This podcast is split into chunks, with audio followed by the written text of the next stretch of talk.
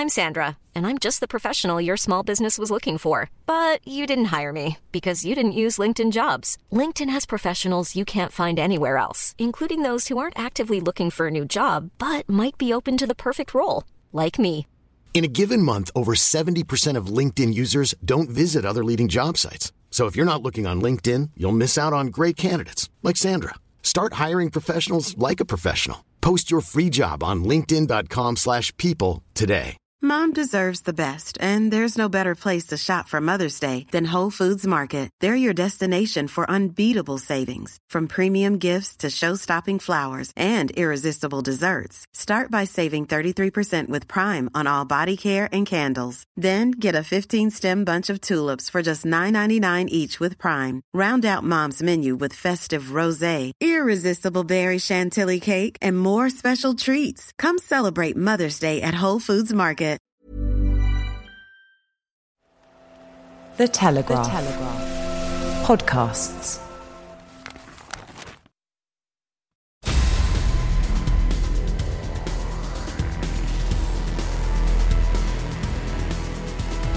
Hello and welcome to Brian Moore's Full Contact in association with The Telegraph. I'm Brian Moore and this week we have a special episode. Later you'll be hearing from when I sat down with former Lions and Scotland lock Doddie Weir to discuss his life, his career and his battle against motor neurone disease. But before we get into that, I'm joined in the studio by the Telegraph's rugby reporter Ben Coles. Ben, how are you? Very well, Brian. How are you doing? Not too bad. Um, up and coming internationals.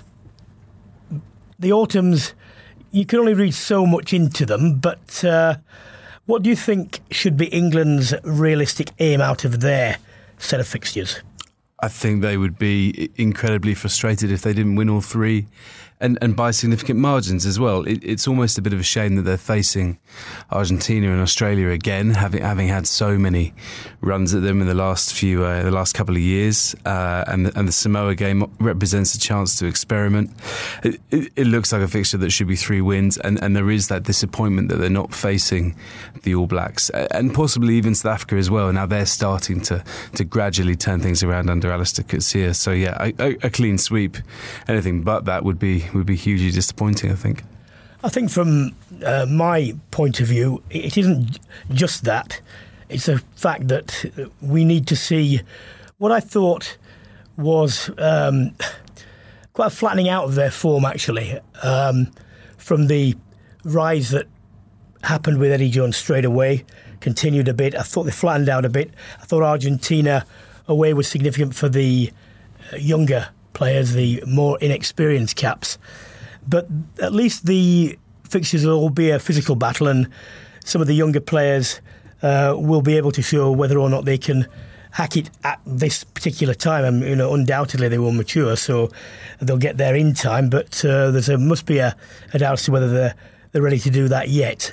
Uh, we haven't heard, as of speaking, whether there've been any injuries arising out of the forwards uh, set to between England and Wales. I saw a bit of a video uh, which seemed England to be on top, which is one of the things I have been wanting England to do. They've got five, well, we've got six British and Irish Lions to pick from their front five, whichever uh, way you want to uh, cut that.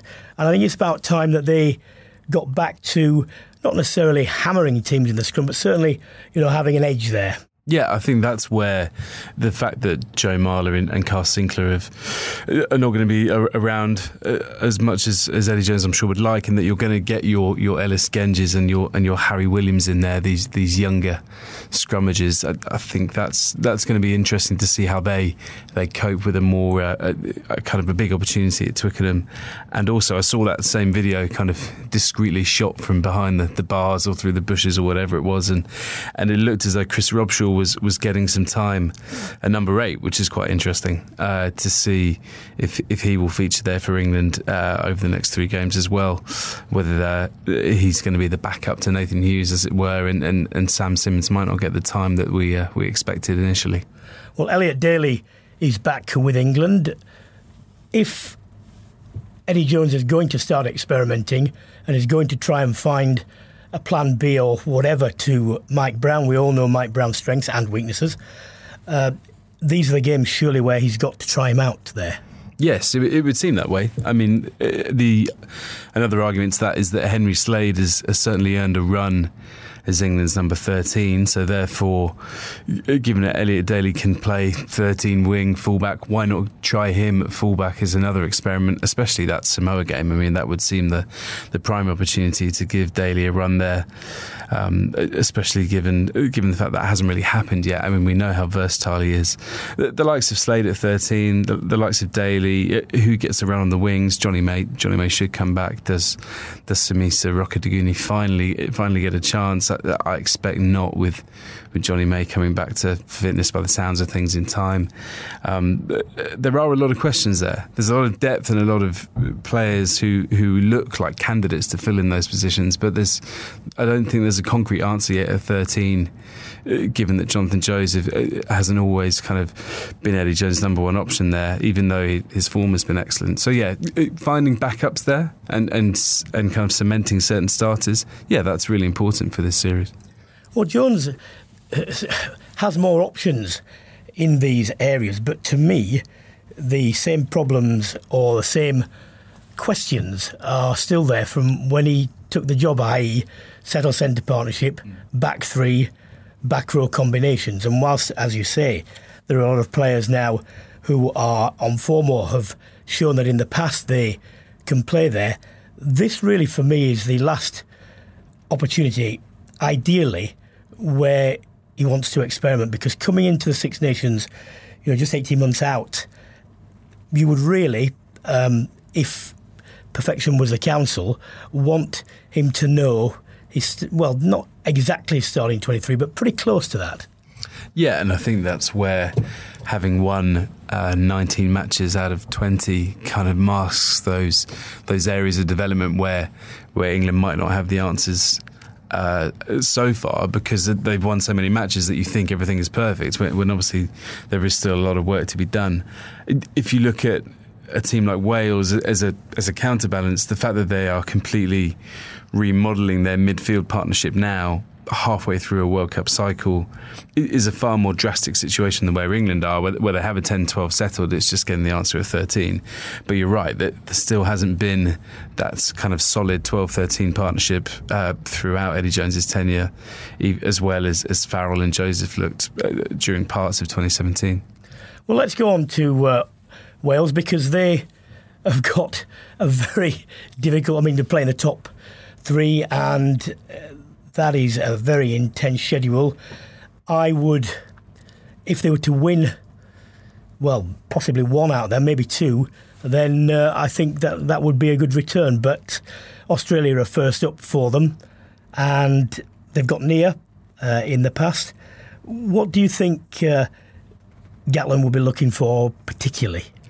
Well, it's that idea of, of transferring what the Lions did with a with a 10-12 and and trying to do that with Wales, and, and now whether that's Owen Williams, whether that's Rhys Patchell, um, working with Dan Biggar, I think that system has to be tried for a start, and I don't think if he tries it for one game and, uh, and then panics and, and, reverts back to type, I think there will be there will be plenty of criticism because this is what people have been wanting from Wales for a long time to see them kind of ditch the crash ball route one type of play that that has dominated Wales under Warren Gatland.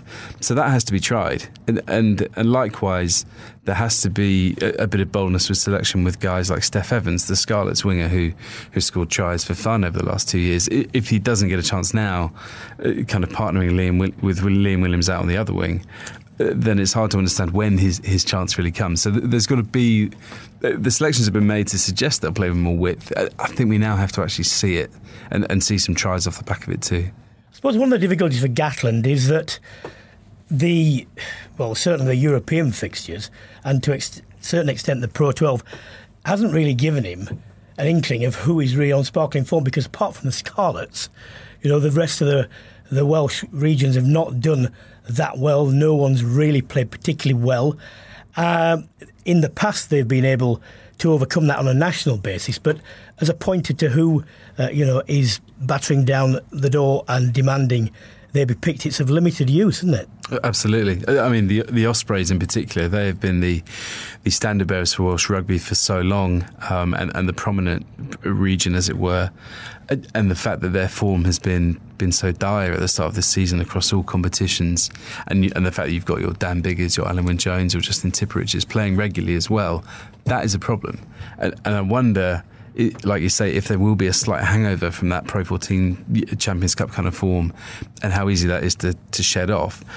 The positive is that the Scarlets have been so fantastic, and they were last season on the run, on the run to being champions, and, and that has kind of continued this season. Uh, there, there, was a bit of a wobble at home to Bath, uh, and they only weren't outstanding against Treviso last weekend either but they are they are still setting the standard. So uh, the fact that the Scarlets have played so well and have played with that kind of width that I'm sure Wales won, that must be a positive for Gatland and something he can point at. Mm. Well, Scotland are playing two of the uh, big Southern Hemisphere three, New Zealand uh, and Australia, and when you just look at the, I'm just reading a list of injuries here, unavailabilities: Fraser Brown, Alice Dickinson, Allan Dell, Gordon Reid. Greig Laidlaw, Richie Grace, or Maitland Duncan, and it goes on and on. And of course, John Hardie, um, pending internal investigation, suspended. Do they have anywhere near the depth to carry that? I, I, I sincerely doubt whether they have the depth to to carry those. Certainly, those second two fixtures. Samoa will be more straightforward, but a physical challenge. Um, but I suppose we will find out whether the Scottish depth and, and the Glasgow's form, especially, which would be helpful, you know, can stand up to what is, well, I think undoubtedly a, a more difficult set of fixtures than England's. Yeah, it's a worry. Losing Fraser Brown is, is bad enough. Um, losing Ross Ford on top of that, two of your top yeah. hookers, yeah. is is really tough um, especially given Ross Ford's experience, the fact that he's, I think he's out for four months. Um, uh, losing those two players is a test. I think Scotland as a whole had, had such a positive kind of summer uh, with the win in Australia. Uh, that there will still be a feel good factor, whatever happens in this November, and that Gregor Townsend isn't really going to be judged until the Six Nations when uh, he will be expected to to match the the positive campaign, the England result aside, obviously. Um, is there the depth? The gut reaction is no purely because of the fact that it's only Glasgow and Edinburgh. Uh, that being said, Glasgow and Edinburgh have been playing very well. I mean, Edinburgh uh, hammered the Ospreys last Friday, let's be honest. And I think uh, there, there are signs there that Scottish rugby is still in good health, even if those injuries have crept up quite badly and just had a terrible time, really, particularly particularly in the tight five. Um, and, and, John Hardie will be missed as well, missed as well, whatever the circumstances are there. He, has been such a positive uh, kind of addition to the setup? Well, Ireland, South Africa, then Fiji, then Argentina. What do we? What do you make of South Africa? Uh, seemingly much improved. Is that uh, correct? Are we right to think that they are on the way back? I think there are signs, especially up front, that the, the bit, a beginning of a spine is starting to take place and that comes down to two players in particular. That's Malcolm Marx at hooker and it's Eben Etzebeth at lock. I think the, when they played New Zealand in Cape Town the other week, uh, those two players were really phenomenal. Marx, especially, has kind of emerged as a, a new Bismarck du Plessis with the way he, way he tackles, the way he carries, the, the, turnovers he makes. So the positives are there up front with those two players, and and then when you add in um, Siya Kolisi in the back row, who's had a phenomenal year in Super Rugby, the signs are that the pack is, is getting its old self back. I think the problem for South Africa is that there is still a bit of mistrust there regarding Elton Jantjies at 10 and whether he is actually the, the, the real fly half to, to carry this team forward because he's so inconsistent. Uh, when he's playing well for the Lions in Super Rugby, as, as we've seen them do, making the final the last two years, he's phenomenal and he's, and he's one of the best attacking tens on the planet, really. The problem is, uh, is he able to keep that going game by game? And in Test Rugby, uh, that gets exposed more than anywhere else. And the alternatives are quite thin. Handré Pollard's only just coming back from a long layoff and behind him, you're kind of searching for an answer at fly half. Robert du Preez, who's, who's, just won the Currie Cup with Western Province, maybe he might be the long term answer. I think as soon as South Africa can settle on a consistent fly half who can not only create tries and, and do all the spectacular stuff like Jantjies does, but actually control a test, control a game in the wet with authority, which he has done in patches, but not enough. Then we'll be able to say that they're they're on the way back. But but look, it's a lot better than last year when they were coming up here and losing to Italy, and and, and everything was a bit of a disaster. All that said, though, I mean, Ireland have pretensions and the quality and have shown uh, with the squad and some uh, depth in most positions, they should be looking to take a clean sweep as well, shouldn't they?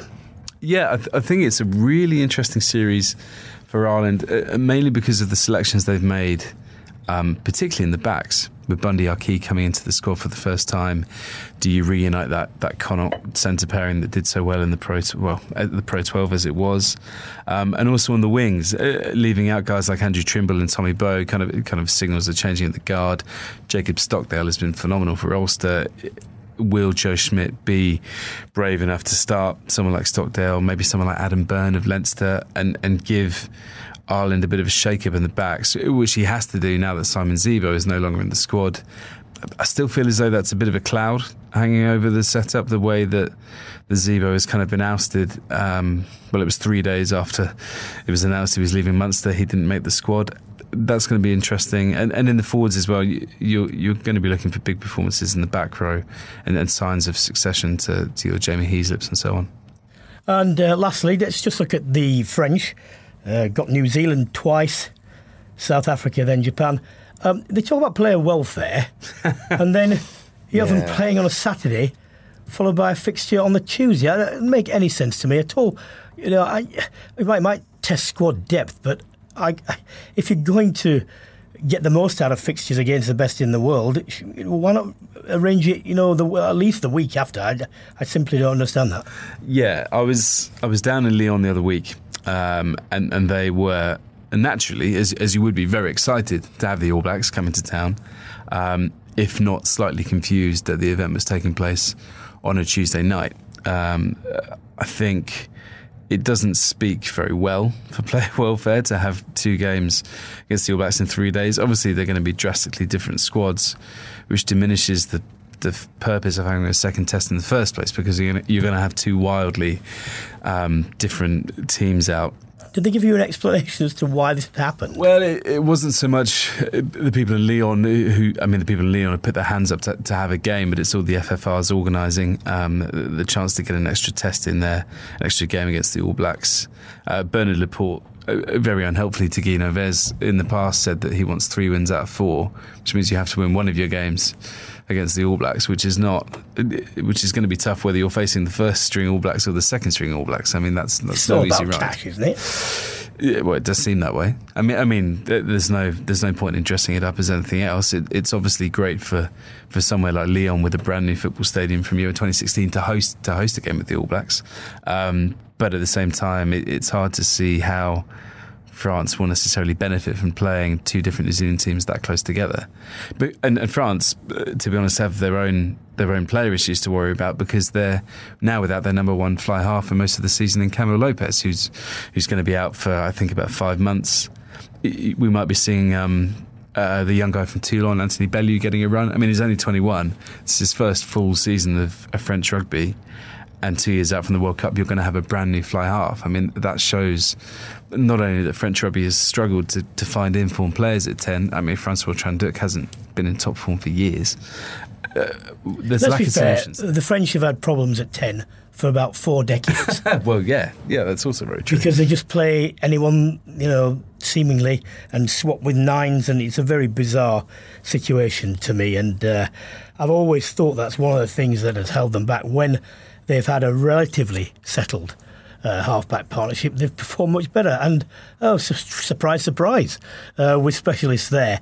Um, do we? I mean, am I right to think that the performances from their top clubs in the uh, European uh, cups, albeit that they still have a heavy international foreign presence, show that at club level, and they started to do this at international level a bit they seem to have some signs of trying to throw off a sclerotic, terrible brand of rugby that they've played for, you know, four or five years. Yeah, I think so. I, I, think at the heart of that is probably uh, the performances of La Rochelle, specifically over the last couple of seasons. Uh, their their run to, to first place in in the league uh, last season was came out of nowhere frankly, and they did it playing a, a style of rugby that was a, a mix of, of, young, young French backs uh, mixed with uh, a couple of quality Fijians and, and obviously Victor Vito, who, who, went on to be top 14 player of the season, and, and they have set the tone that other teams I think have now woken up to and start and have realised and are now starting to play with a bit more width. Y- yes, there are f- still far too many foreigners in, in the top 14 clubs, and there is a real mission to cut that down. Ironically, from Bernard Laporte, who, when he was a, a club man, said to the the French Federation, "I don't care what you say." Actually, frankly, uh, poacher turned gamekeeper, not not as big as a poacher turned gamekeeper in terms of Wade Dooley being a citing officer, but um, on that. Anyway, Ben, we won't have to wait long to see what happens, and uh, there are some good-looking fixtures there. And if the home nations can start well, and this has always been a problem for them. They can in England as well. If they can start well, uh, who knows? I'm looking forward to it. I'm sure you are.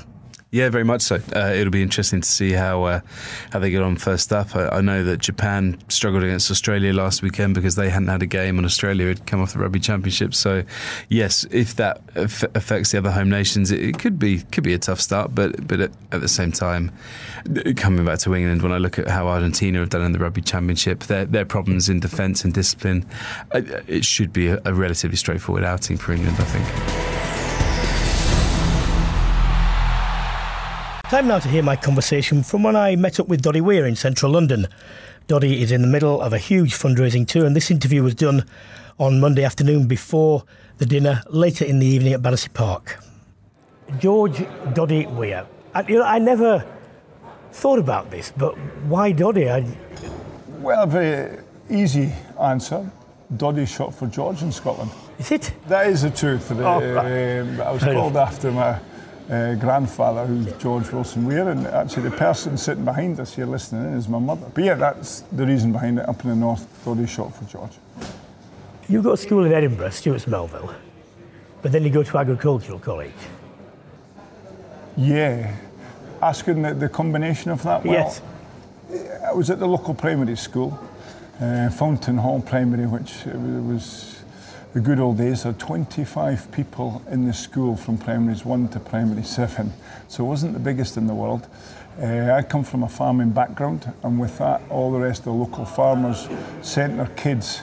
In the good old days, I think when farming was going quite well, I think one bullock was the same as the, the, the fees for the year. So they've amassed a lot more. I think you need 20 or 30 bullocks now to send people to private schools. So I went to Daniel Stewart's and Melville College in Edinburgh um, from primary six to the end of the year, and then after that, always really wanted to be a farmer. So, whether dad's and mum's money were spent wisely, and me to go and follow the tradition in farming. So, a four year course in farming, which was absolutely exceptional. Did it involve any studying, or did you just drink? No, you. I think the more you drank, the better qualification you got. I think that's in all university. But yeah, certainly it was quite a social environment and really taught you how to feed cows and sheep and drive the odd tractor, but uh, sociability was, was certainly a major part, and we would recommend for people to go to, to university or college for, for that reason and the reason to learn as well. Seeing you a giant of a man, it's difficult to picture the schoolboy Doddie. What were you like as a schoolboy? Well, you should know because uh, standing next to you, you make me feel very tall. that's, that's one of these things of more but only joke. Because we were involved in an early age playing against each other. Uh, I see you've got your notes there about Mr. Dooley. Now, used to play against him uh, quite a long number of years ago. Got the first game for Scotland on 10th of November 1990, and I was about 13 stone. So really, I didn't mature till the later life. So I was a skinny laddie, a wee schoolboy for many a year. And uh, and you're a horse rider. Yeah, difficult to to believe or understand. Then shy horses or well. Maybe should have been in later life, certainly didn't. But in the in the junior life, it was quite. Horses were a big part of my life. I loved. It. I really enjoyed doing the horses possibly if I can say a bit more than the rugby. Did so you event, did you do the events? Yeah, I did. Yeah, did, did the one day events. hunter? Yes, uh, follow the hunt. Still a little bit do as well. When I, have got a, a, thicker set horse now than I did quite a while ago, but do follow that. The pony club had an issue when I was younger because I used to knock the fences down because my legs were so long. We're quite skinny. So, but we competed against the likes of Princess Anne, Blyth Tait, and Stark, who are masters in the eventing in the old days. Fortunately, at one end of the winning side. I was at the, the far end, but thoroughly, thoroughly enjoyed You it. You say you enjoyed it a bit more than rugby. did something special about riding a horse going over some of these big cross country jumps. And it probably helped me in the rugby in a lot of ways. It might sound bizarre, but uh, with your core strength on the horse, you've got to have a bit of confidence in what you're doing, but also you've got to try and learn your dressage test and your and your ways of show jumping, and then on the other side to try and get round a course quicker. So you've got to try and think ahead. And with that, I think it maybe set me up a little bit for the rugby and where I am now. Do you remember where you were when you were told you were going to play for Scotland the first time, your first cap? struggle. I don't know if it's a thing of age. Struggle even to remember what I was doing yesterday. But the date I do remember, and we mentioned before, is the 10th of November 1990. There are certain dates in your life that you remember, and that was when I got my first cap. Do you remember how you felt in the morning? Very emotional, very nervous, because I always put myself under a bit of pressure. When you go out there, you're going to let the family and friends down who know you. So it kind of made me play a little bit. And I remember meeting Princess Anne that day, and I was just a kind of gibbering wreck. She asked me a little question, I think, is how you feel? And I couldn't answer it because just mind totally different in a different environment. And you, you had breakfast this morning or something like that. I said stupidly, so she says, Look, I'll leave you and let you come with your game. But it was a very proud moment for not only myself, but family as well. Where did your drive come from? I think the, the, the drive and the borders in the younger days came from I was involved with Melrose. And with Melrose, Colts, with a lot of other great rugby players at the same time Craig Chalmers, Bryan Redpath, Carl Hogg, Graham Shiel, Craig Redpath, to name but a few, were all involved in a great Melrose team. So I think the drive was there. And we came from the borders who were, were, were great with the, the world of rugby. But also being involved with Stu Mell's school, I was on the ladder, and I think once you get on this ladder effect, and I do believe it maybe it's, it's drastically missed in today's game. I was in, played for the age groups of Melrose, played for the school, played for Scotland schoolboys, and that's what gave me the drive because I was involved in the Scotland schoolboys. And once you're up there, you have an appetite to be involved even more. So we got a, a tour to New Zealand, which was great. Didn't go too well in the first game, I must admit, because I was told if I played like that, I would be on the plane home. So, but once you're in the ladder effect, it's, it, it takes you through, and with that, I've had one of the most amazing rugby careers, apart from playing you guys a number of times and not winning any.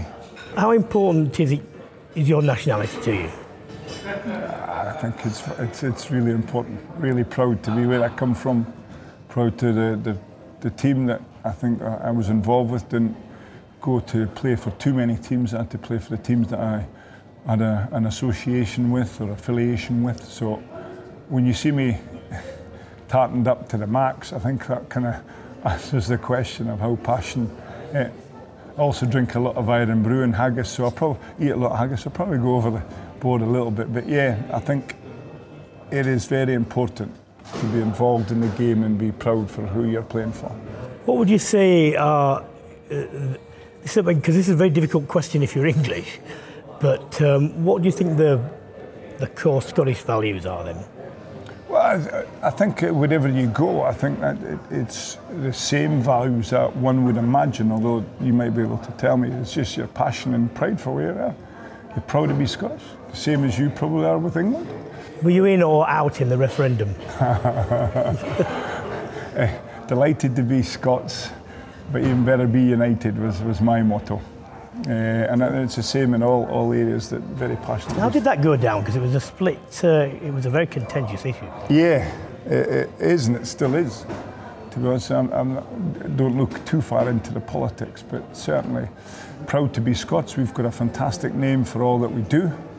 So the whisky, the tourism, the, the meat industry, the, the oil in some ways, education, and what have you. So we possibly have a best of all worlds, but we need to be united with the UK for it all to work. Now, your Scottish career, unfortunately for you, you didn't play in the 1990 Grand Slam game because you were replaced by that super athlete, Cameron Cronin.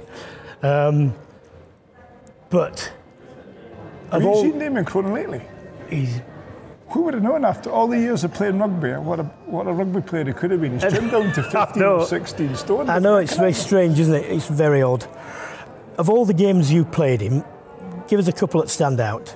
Well, just uh, on the 1998, that was that was a special one, and I think where I got my first cap, if I remember right, Damian Cronin got injured. He was the one with the jersey. He got injured, so you've got to make the most of your opportunities. And, and thanks to him, got in and, and played 10 years maybe international. So with that, three World Cups. Um, fantastic to be involved in them. Semi-final in '91 uh, against England. Were you involved in that one? I was. I remember that one. Yep. Shocker. Anyway, well done to you guys for getting to the final. um, so again, being in, at that level was, was quite special. Uh, 95 again World Cup was was pretty special for myself because we had a great game against France. I think it could have been in the quarters, it could have gone anywhere, but played against New Zealand and scored two tries in one match in that. So that was quite quite good for myself. Remember that, and again on the back of that, it was a sad time because that was Gavin Hastings' last game, and, and, so special for different reasons. Was that the game when Finlay Calder butted Sean Fitzpatrick? Did, did he not do that? Nick? I don't know if he was still around then. He might have done something in '91 or. It might be '91. No, be '91. Be '91. But I think he didn't mean it.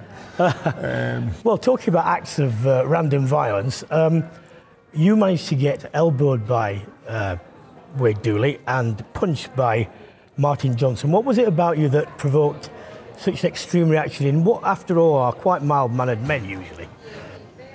Do you think that? And how can you even say that with a nearly straight face? You know them better than all. Um, I think it was a part of the game, wasn't it? The frustration, in which is quite good when you look back. This little skinny lad trying to, trying to come onto the, the team, and these are big boys, big names uh, trying to take their jersey sort of thing in a way up against. But it was a wonderful time.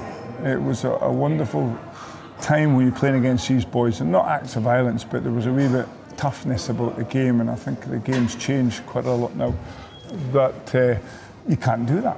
And, and how much? And and and because you were the biggest yeah. thug of them all, though. Yes, but I never got caught, so it doesn't matter. And um, because you were a main, and there was no citing officers. focus of, of, motivation. There's many a changing room that your jersey would be on the floor before we went out just to start trying to. Oh, dear. called fucking standing punching. what about um, what about the Lions? How special was that? I think everyone involved in Lions Tour will say it's it's ultimately very special. Yeah, and it's the, the Olympics of the rugby environment happens once every four years. Special. There's a lot of players who have been around the game and are fantastic within the game that maybe don't pull that jersey on, and that's how special and unique it is. And I was involved in '93. Got a letter to say I was a standby replacement. So it was a good time to do that. But then again, a disappointment not to go on the tour. So when it came in in '97. It was quite a wonderful experience to, to be selected on such a, a famous rugby team. But don't get me wrong, it, it, the important thing as well is obviously to focus on club, country, and then this was like maybe the, the, the cream in the pie, as they say, because you've got to do well in these other games to, to want the jersey. You played in the pro era for Newcastle. Newcastle were successful um, around that time. Did you enjoy the pro era? Yeah. Why? I did in a way, and I tell you because we had such a wonderful time at Newcastle.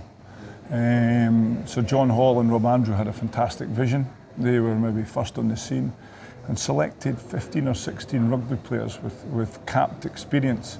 So it was a joy playing in that team which was so strong because um, you just needed to concentrate on your own occupation and other teams that might not be the case. So it was a wonderful time to start off being a professional, be able to train in daylight, which is the first time we could ever afford to do that. And, and that continued for a number of years. But in the later stages, when I was involved with the borders, we were training five times a day. And no, I did not enjoy that time. And that's why I kind of gave up because I couldn't see the. Why? The well, uh, good question. I think the question is, is people think when you go professional, you should be training like a professional, go from nine to five every day. We train five times, which I just think was, and kind of that's probably where it starts where the game is nowadays. The intensive, overcoached in, in the rugby, I think, has, has come into the game and started in the early maybe 2000s, 2004, when I got bored and eventually said, that's it. If you could only have one career, the amateur or the pro, which would you have? Well, the enjoyment on the amateur was outstanding. Um, it was a good time. It's where the stories. It's where we've met a lot of people like a good self, both on and off the field. It's where friends are, are made of. Although you you have this ding dongs with the people that you've mentioned, but they're they're good friends. Even you still have friends in amateur day, which is quite hard to believe. well, o- you only one. Um, yeah. Um, how would you describe yourself? Because a lot of people have said to me that you've always been a joker. Is that? I think I think um, uh, the joker is one part of it, but not as big a joker as maybe some people in the team. But I, I'm here to enjoy oneself. Uh, came from the early doors, do what you can do today, worry about tomorrow when it comes. It doesn't come, for a very good time. And, and, and somebody said this to me in the early 90s when I was straight into the Scottish, Scottish team.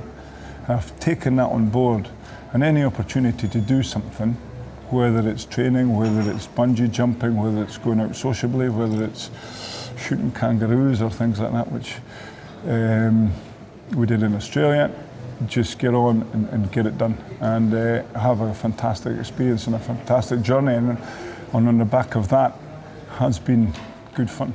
Have your values changed as you got older? I don't know if they do. Well, I think I think the value from day one is just enjoy where you are and, and have a smile. And I think looking back at all occasions in my rugby career, it's always been a smile. Always try to be polite, try to enjoy things. An example, go to a party. Never ever have I had a bad party because either I might have been the centre focus to make everyone have a good party. Never had a bad time. And one of these days, the focus will be getting a drink off you, which would really ultimately make my day. Well, you might be waiting a while, but uh, but there you go. um, I don't want to dwell on this, but do you remember what you felt when you were given the diagnosis? Yeah, I think, I think going back there, it was, it was it's, it's in a kind of unsurreal way. All through my rugby career, I've always thought the worst. So I always thought I was going to get dropped.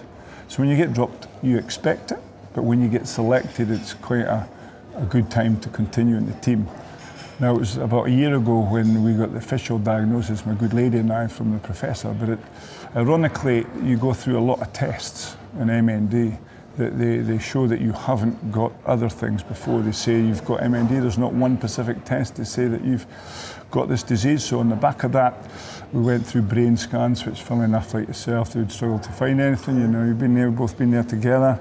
Um, lumbar punctures, you go through shock therapy, ultimate sort of blood test to they all come back here. So when the professor said that this is what you got, I, I just like what we're doing just now, shrugged the shoulders and said, like, let's get on with it. Did you understand what it meant? I did, yes, because just a number of years prior to that, met up with Joost van der Westhuizen, and he's he's propelled the work, I think, and, and the awareness of MND, and uh, hopefully I'll continue sort of his, his legacy. And also, there's another boy in Scotland who was Euan MacDonald. Uh, he came to the boxes at Murrayfield, and, and that's what allowed me to understand of where we might end up unless we get a bit of help.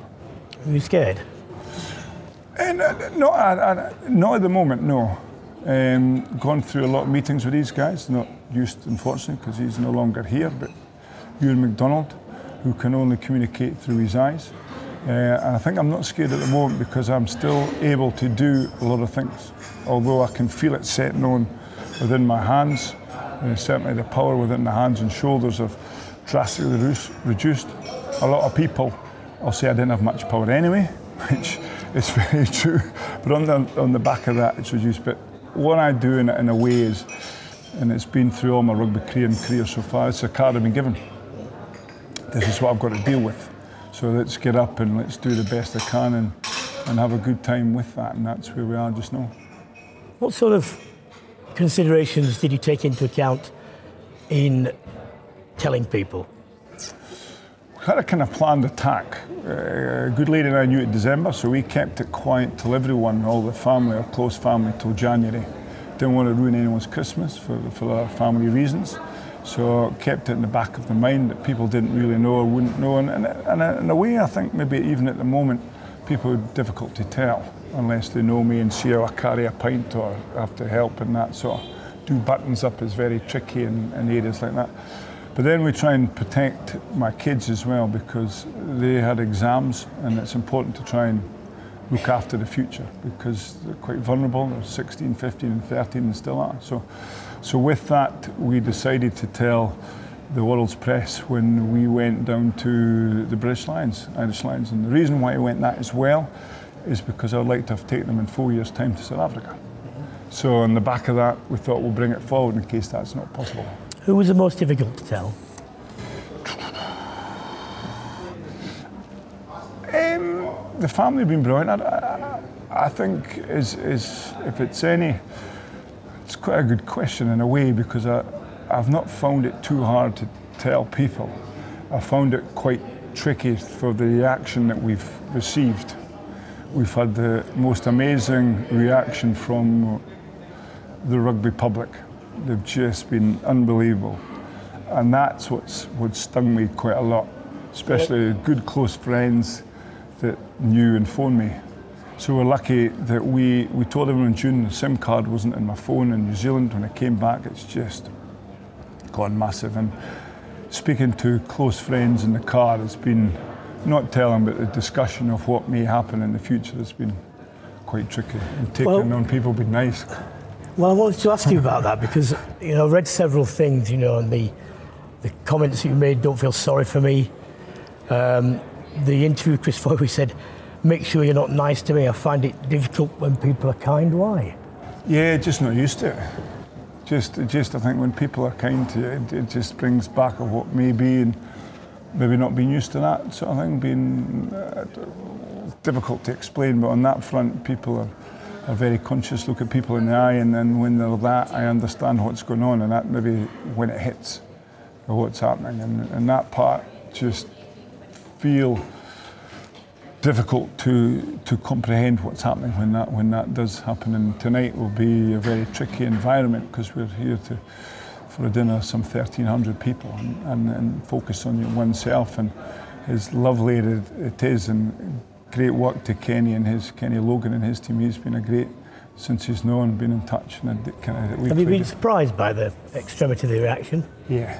Why? Yeah, just because you never expect. I come from a, a little village of maybe 15 people, and, and, and as you've maybe said in, in, the past, I'm a fashion disaster as well with my tartan suits, and you don't you don't expect the the humble support that we've had from all around the world rugby public and just very kind people. Every single person has said, look, I want to help. I want to try and support, which is, which is always quite hard to, to take on board because you never really expect that. Well, if it's any uh, of any import at all, I would just say this. Um, if the roles were reversed, not necessarily me, but someone else who was a contemporary, would you help? Well, most, yeah, then why are you surprised? Yeah, because I think it's it's well that's it, but it, you, that's a fantastic way of looking around. But I think that's the rugby public. You just feel that you are not helpless, but you're on the end of some some lovely favours and yes, and it's sometimes quite difficult to do. And I've got a fantastic trust behind me who've been phenomenal in the work that they've they've done and. Finlay Calder's involved. You've got Scott Hastings, Gary Armstrong, John Jeffrey, Joe Douglas, my good lady Kathy Weir, and Stuart Weir. And they've been saying exactly like what you've been saying. The advice has been just go on and enjoy it. And I think tonight, for an example, I've get in the mind that maybe it's quite fortunate what's happened. I may be quite lucky, and I am quite lucky to, to know that, look, there is an issue. So let's go out, and I've got time to, to say thank you and spend a lot of good time with a lot of good friends. And, and party and have a good time to say to say thank you. And with any luck, with your help and awareness, I could be here to know you for many a year. And the foundation that's been started, tell me about that. Yeah, the foundation, again with the trust, there's two areas. One was the trust that was sent up because it's quite easy and quick to do, and that's to help my good lady and family and, and others um, which has gone exceedingly well, but now just cleared just the other the other day. Addleshaw and Goddard, who are lawyers, have been exceptional. They've, they've done a lot of hard work behind us in Edinburgh. And with them, they, they brought in a foundation which is a charitable side of things. And that's basically set up to, to help future research, uh, research and others. So that's a charitable side that's got approval of charities, so it's a lot of benefits there. So it's just been granted last week, so with that, it's quite exciting times ahead to actually generate the awareness, but also generate a bit of money because at the moment there's there's it's a terminal illness, as, as you, you may know, and with that there's one drug available uh, on the market, and that came out 22 years ago, which I just think is. Well, the unfortunate thing is, although the disease is terminal, the number of people get it don't make it doesn't make it commercially viable to stick loads of money in to R and D, which is, you know, if, if, if you happen to be one of those, but does that make it right? Though? No, it doesn't make it right. No, and that's the thing that we need to try and pressure on the people who can make a difference. And, and out there, a lot of people want to do that, but they're limited with exactly what you're saying, the numbers. And there's a lot of good people trying things, so we're there to try and help them because a, a fix on MND might have a, a fix on other neurological issues, and that's really what we're going to try and strive to do. So people who have it can possibly it could be slowed down, it could be fixed. Who knows what's out there? Because it's a horrendous, debilitating disease that no one should have to go through. And, and with any luck, we can get awareness, and I don't need to do that. And that's my ultimate goal, and that's my ultimate positive attitude, and that's what I got out with speaking to Joost van der Westhuizen's team to say the best drug you can do is keep keep thinking positively, and with the people behind me, that's certainly a focus. What would you like? What do you like your legacy to be? Be happy and have no regrets. Will you be able to sustain that? Do you think? Well, if it's any consolation, I've never been quite so happy. It seems a bit bizarre because we've got a lot of great friends that are doing a lot of good things. Often, when people get into trouble, you find out who your friends are. Have they been the same people you thought would be there? Uh, that and more. You, it's difficult to explain the support. Um, all through the whole rugby public business ideas, it, it's phenomenal. Uh, I can't reiterate. Every single person that was spoken to have said, we'll s- support you. And, and people that you just never think would. Scottish farmers, what's your thought on them? Well, um, I wouldn't imagine usually you'd put them in the most generous category, but. Uh, uh See, a, a, lovely guy called Charles sold a, sold a sheep for me. He was farm sale, one, one gimmer. It made £5,000. Three or four farmers put the sheep back in. So they would pay six, seven hundred pounds. They didn't want it, they put it back in, another farmer didn't. And yesterday, just an example in the local borders, and it's widespread what people are doing for us, they had a tractor rally of which 200 local tractors came out, and people who were maybe driving around the border roads would have not been too happy with it. And, and a local farmer also put an old tractor up for sale, which again, phenomenally didn't have to do and did and, and raised. You find that exciting, 200 tractors? I did, yeah. Especially John Deere's. I'm, I'm just vexed that I missed it. You can see my smile with tractors and big tractors. I must admit, it's rather, it's rather lost on me, but uh, but I'll take your word for that one. Um, But that's just showing that that, that then then uh, lovely ladies or somebody who's sending five pound into the trust is just phenomenal. The support, honestly, it's just it's heart wrenching and it's very difficult to explain because it, all through my rugby, people being nice, just not. It's not part of my game. I like to help people instead of you getting helped, and that's the bit I need to try and get over. Have you never thought it might be a reflection on because people think you're a good bloke? Well, that's what the trust are saying, but it's still very difficult to take. Just, yes, I think that's what the story is. But sometimes when it's hard to, to believe, you just have to get on with it and maybe start believing it. And the support's been unbelievable. What impact has it had on family? I think, if anything, it's probably made us maybe grow a wee, a wee bit closer.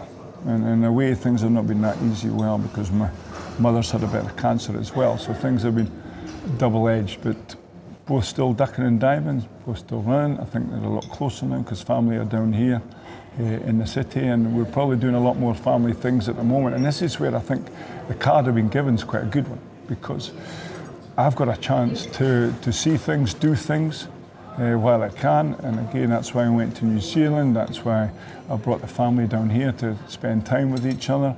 Uh, we are having some great memories and times as well. Go to the Babas with, with friends. And I think with that, there's certainly a closer bond. But ultimately, I think behind the scenes, it cannot be too easy for them knowing what the bigger picture uh, in the long term might be. Because no one wants to see their family in a wee bit of a, a tricky situation. And, and fingers crossed we can do enough work for that not to happen. But and ultimately, it's happened to everyone so far who, who can't move their limbs, can't eat, can't speak, can't walk, can't talk.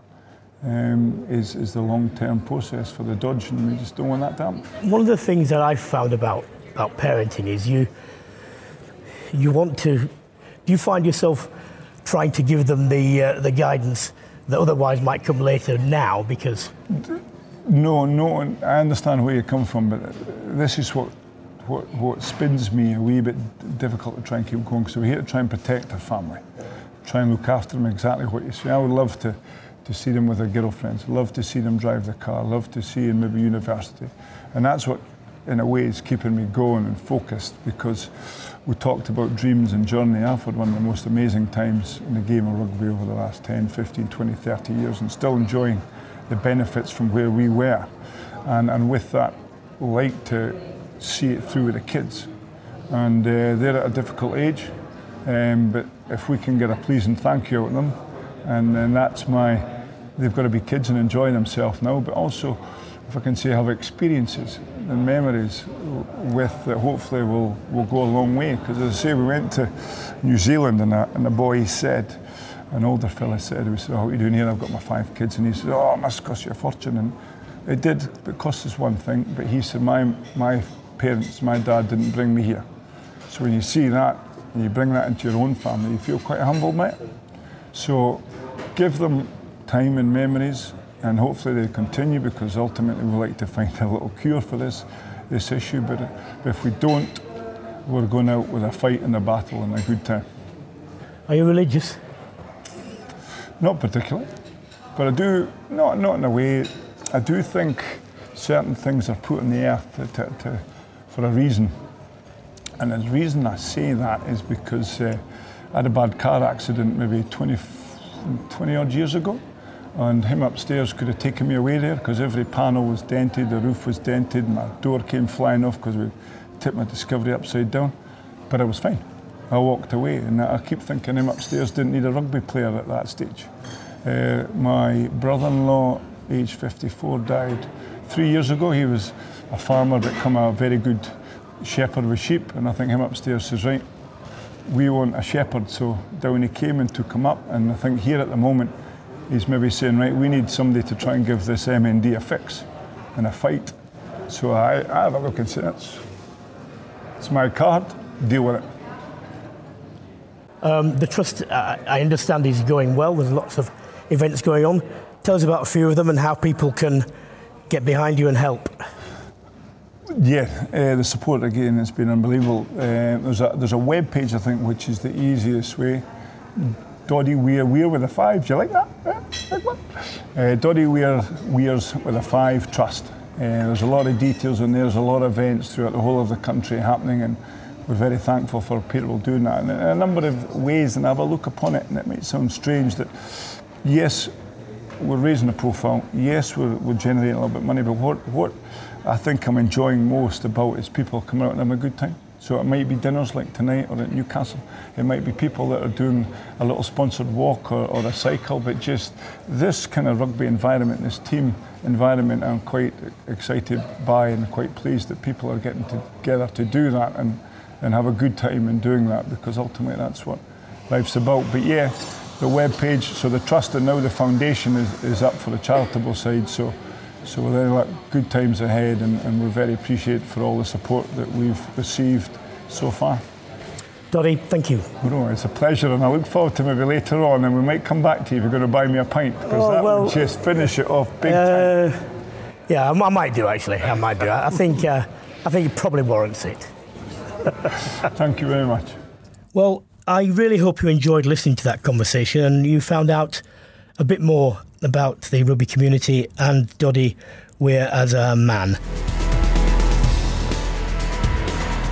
That's all for this week's episode. Thank you very much to Ben Coles and Doddie Weir for their time. Next week, Danny Cipriani is joining me in the studio, so who knows what that will throw up. Remember, please subscribe to the podcast because, after all, it's free, and that way you'll never miss an episode. And please leave us a review. But for now, goodbye.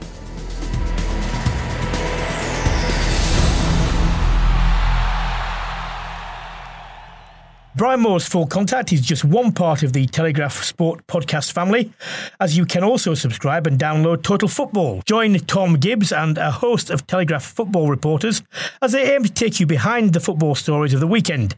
Your Monday morning commutes will be instantly better for it. Mom deserves the best, and there's no better place to shop for Mother's Day than Whole Foods Market. They're your destination for unbeatable savings, from premium gifts to show-stopping flowers and irresistible desserts. Start by saving 33% with Prime on all body care and candles. Then get a 15-stem bunch of tulips for just $9.99 each with Prime. Round out Mom's menu with festive rosé, irresistible berry chantilly cake, and more special treats. Come celebrate Mother's Day at Whole Foods Market. Hey, it's Danny Pellegrino from Everything Iconic. Ready to upgrade your style game without blowing your budget? Check out Quince. They've got all the good stuff shirts and polos, activewear, and fine leather goods, all at 50 to 80% less than other high end brands. And the best part? They're all about safe, ethical, and responsible manufacturing. Get that luxury vibe without the luxury price tag. Hit up quince.com slash upgrade for free shipping and 365 day returns on your next order. That's quince.com slash upgrade.